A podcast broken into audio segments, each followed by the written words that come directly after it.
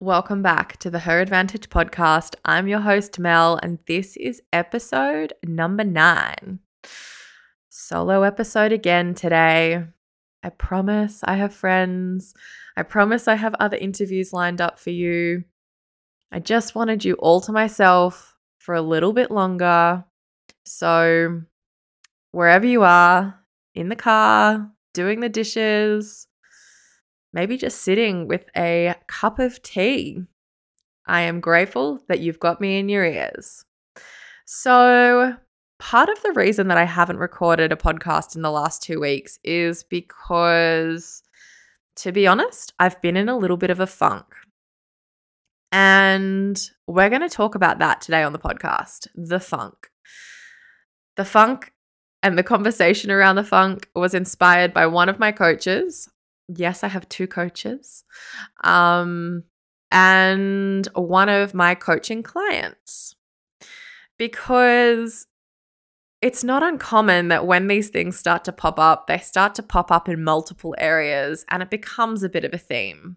So, why not drag the theme onto the microphone and talk it out? Because if I'm going through it, if one of my clients is going through it, there's a damn good chance that you're going through it or you will be going through it or you have gone through it. So let's talk about the funk. Let's talk about the funk in terms of being in the funk or acknowledging the funk. Now, when I say the funk, do you know what I mean? Do you have a word for it? Maybe you don't use the word funk. Maybe it's another thing for you.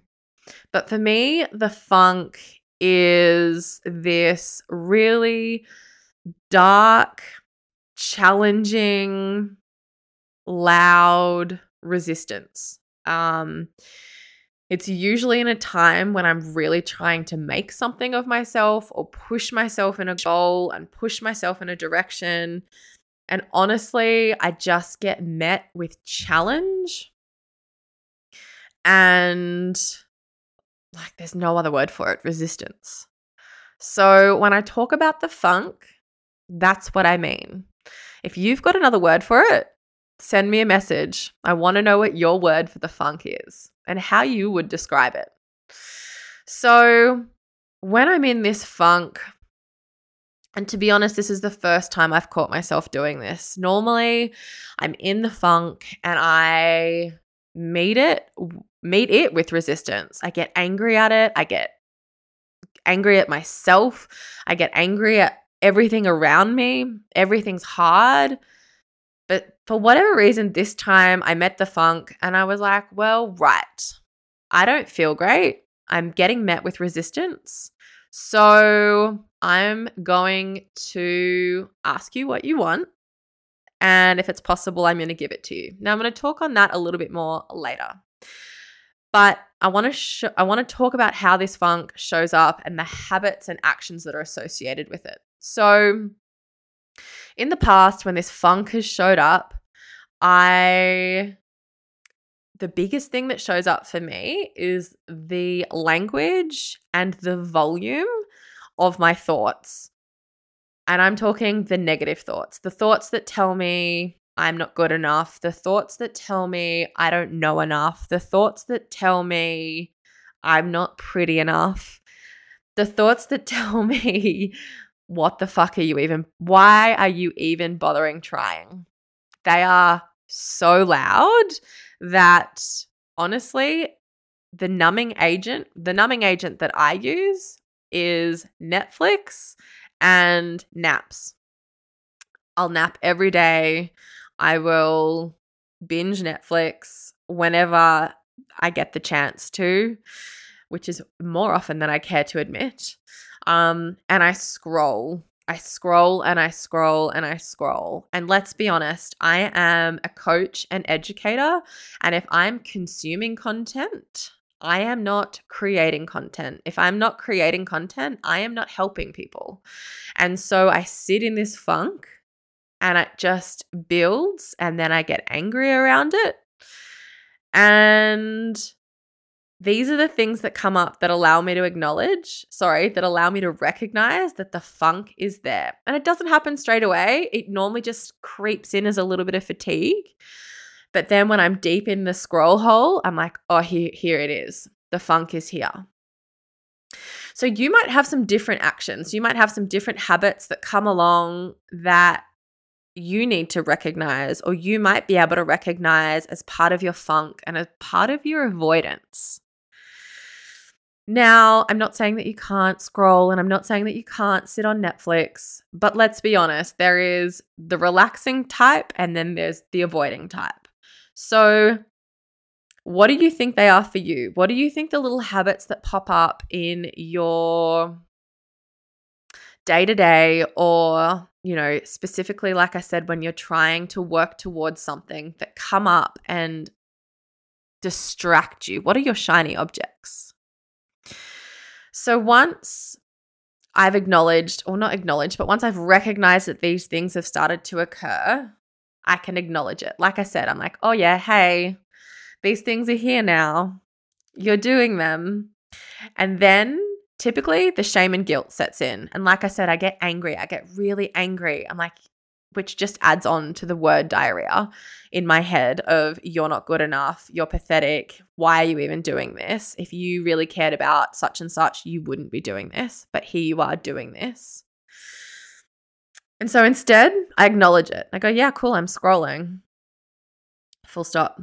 Yeah, cool, I'm watching Instagram, uh, watching Netflix. Full stop.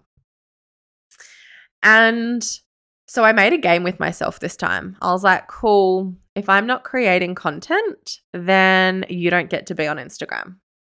So put the phone away. Lock the app, which you can do, by the way. If you go into your settings, you can put restrictions on your apps. Or you know what? It's actually not that hard to down to delete and re-download. So I'm in the funk. I've deleted it. Cool. The next thing that I do is I'm like, right, you can watch so many episodes, one episode a day. For those playing at home, I'm currently rewatching Gossip Girl. Oh, the nostalgia. Also, they were really, really mean. So that was part of listening to these girls talk to each other. I'm like, oh, some of these things I would say to myself. That's not okay.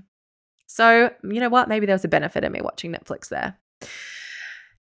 And once I then recognize, cool, I'm going to put a limit on that, you can't just restrict these things without adding in. So I've acknowledged the funk, I've put restrictions in, but what am I going to add to this? Well, it comes back to my foundation steps. These six foundation steps that I follow with all the women that I work with. If I'm allowing the funk to take over, I am obviously not meeting these six steps to the fullest. I'm not giving, I am not supporting myself in the best way that I know how. So I start from the beginning. Step number one is recognizing my values and what brings me joy. I am obviously, so I should give you context that at the moment my funk is work related. I'm trying to build this business. I am trying to connect with these amazing women and I am throwing myself in and throwing myself all into one aspect often means that all the other aspects get ignored. I'm not exercising like I would. I'm not prioritizing my meal prep like I normally would. I'm not prioritizing my play and my joy and my fun like I normally would.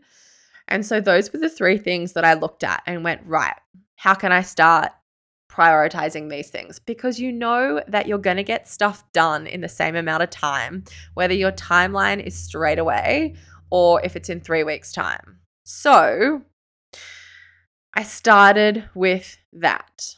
Once I fixed where my values leak was, I then looked at number two, steps two and three, which are the body and food, and what other signs am I missing so typically, frustration and anxiety can be low energy. So, where am I not fueling myself again to the best of my ability? And I've gone back to literally tracking my food and writing it all down. Because let's be honest, when we're throwing ourselves into business and work or school and assignments, food kind of becomes back of the mind. And if it happens, it happens. Now, don't get me wrong, I don't think I've ever missed a meal in my life, but just really honing in on what that looks like for me to have a balanced meal. Step four is stress. No, step four is movement. I apologize. So it's as little as for me, my morning walks are my kryptonite. If I want to go, if if I can make my morning walk in the morning in the mornings, my mind is so much clearer throughout the day. And I come home and I do my to do list and we're done. We're off. So, five is then stress. And I have a look at the stress management practices that I've looked in, which we go through in the module, and they are individual for the person, believe it or not. And then six is tying it all in together. We cannot change everything overnight. So, what does it look like to take the important things and put it into my day to day life? And what do you know? After two days of putting these practices back in, the funk has lifted because these practices are proven and they work. I know they work. They work with my clients, they work with myself. So, that is how we acknowledge the funk rather than just be in the funk. The other thing that I want to add on to the funk is that this was actually brought up in a conversation I had with my friend today is the time restraints we put on the funk. Usually we're in the funk because we think that there's a deadline that we need to meet.